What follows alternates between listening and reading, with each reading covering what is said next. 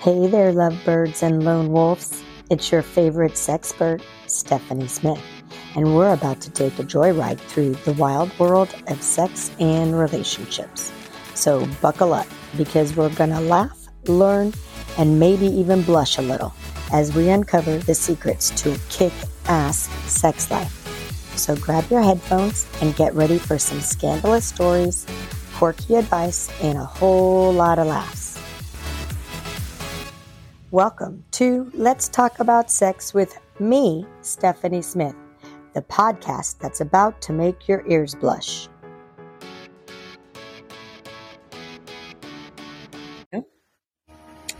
Exiting the relationship. Let's do Would you have gotten married if you knew you'd be in a dead bedroom?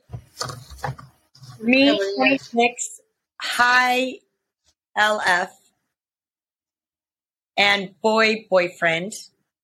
So he, that's a female. It's a high libido female and a low libido male. Have been together for two and a half years. Sex was great at the start, but has slowly dwindled down at once a month at most. He's talking about marriage a lot. We've both met other each other's family. We practically live together. Whenever he gets drunk, he talks about how much he loves me and can't wait to marry me.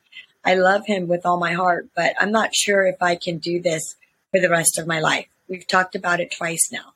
I tell him how unhappy about our sex life. He tells me he's tired. He's so stressed. Whenever we talk about our sex life, he finally wants to have sex that day, but it feels like it's out of guilt. The sex doesn't happen again for a while after that. Would you have gone through the through with marriage if you knew it would have led to a dead bedroom? I'm afraid it's only going to get worse with age and kids. Would you do it?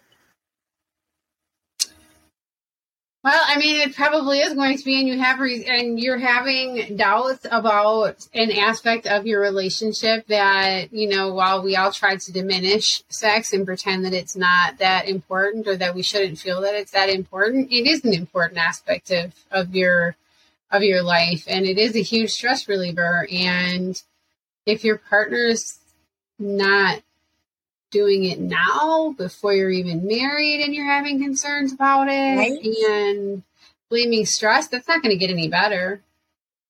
I mean, you know, you're always going to, you know, have these conversations and, you know, you're going to get the, you're going to get the guilty sex and then it's going to go away. I mean, you can definitely, you know, try it, you know, if it means something, you know, if you're, if you really are, you know, like, oh my gosh, everything else is fantastic, you know, and is there, you know, a way you can talk with the sex coach and, you know, and, and figure out how to talk about things and, you know, come to a compromise? I mean, is it something that you, you're willing to compromise on? I mean, you know, how often, how often is, you know, that you want. I mean, you call, call yourself high libido, but what does that really mean?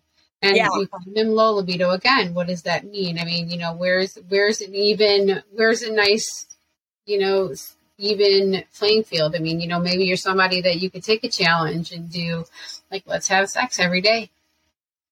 We're going to schedule it and we're going to plan on doing it every single day, regardless of how we're feeling. Some people do that you never know what'll happen. But you know, is that is that something no, that they true. consider? So, well, I wonder. You know, what came to my mind is what issues does he have going on? He says he's tired and stressed, but really, is there another issue?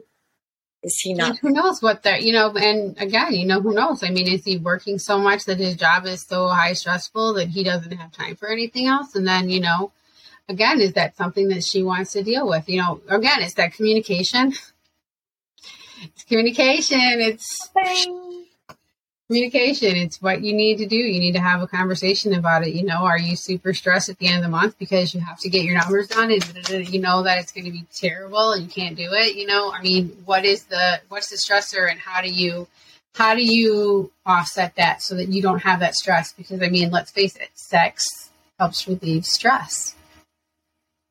And it can actually make you have energy and make you smarter and make you more creative and make you, you know, just think better.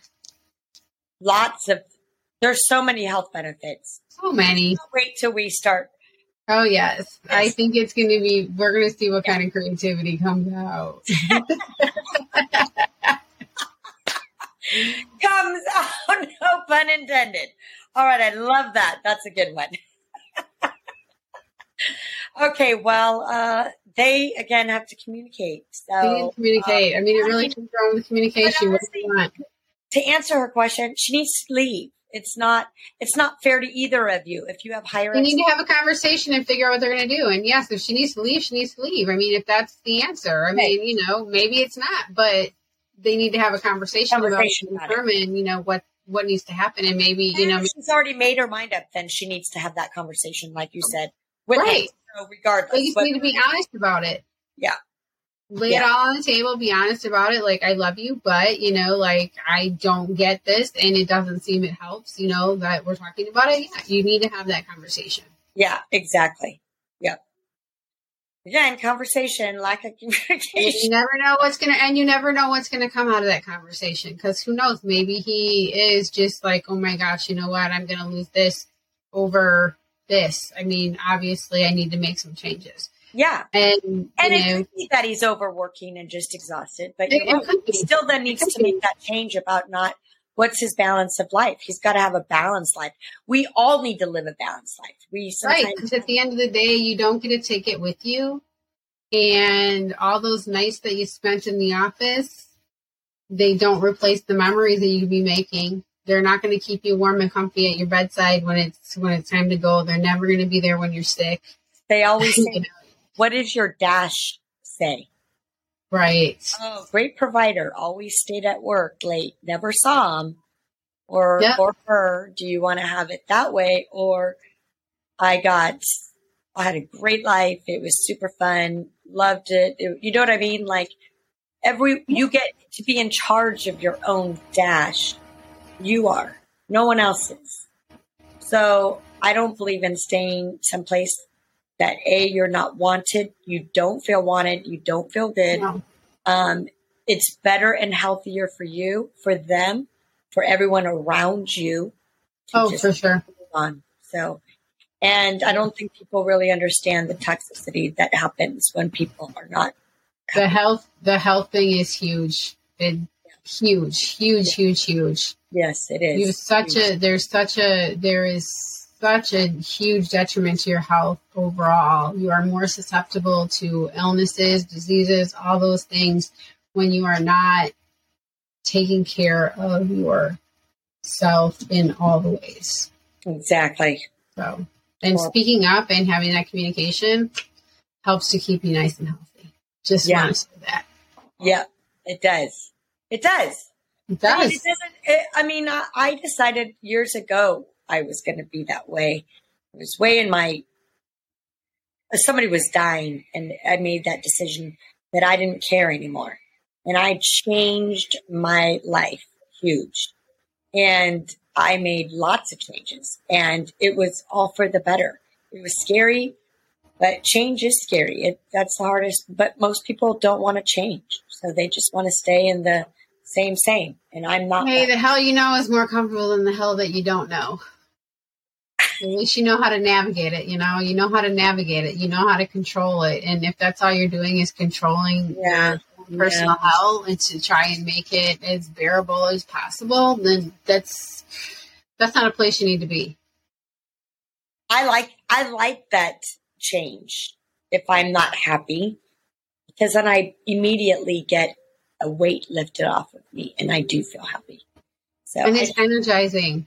It is energizing. Change. it feels good. And it feels good to, it's very empowering to know that you can make a change. One decision is all it takes, and you can make a change and have a whole entirely different life and be happy.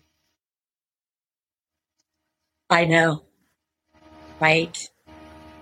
I'm happy. Are you happy? Oh, I'm very happy. I'm happy. Happy, happy, happy. All right. We'll do the happy dance at one point.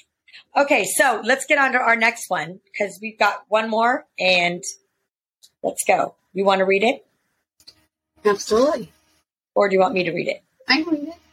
And that's a wrap, folks. Thank you for joining me on today's exhilarating podcast of Let's talk about sex.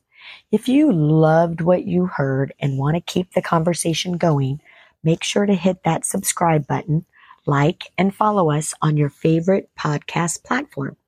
Don't miss out on our future episodes packed with even more tips, tricks, and tantalizing discussions. Got something to share or a burning question? I want to hear from you. Send me a message on social media or in my email. Your thoughts and stories and feedback mean the world to me, and I can't wait to hear from each and every one of you. Remember, your sexual empowerment journey doesn't end here. Keep exploring, keep growing, and keep embracing your fabulous, authentic self. Until next time, this is Stephanie Smith signing off. Stay adventurous, stay safe, and stay sexy.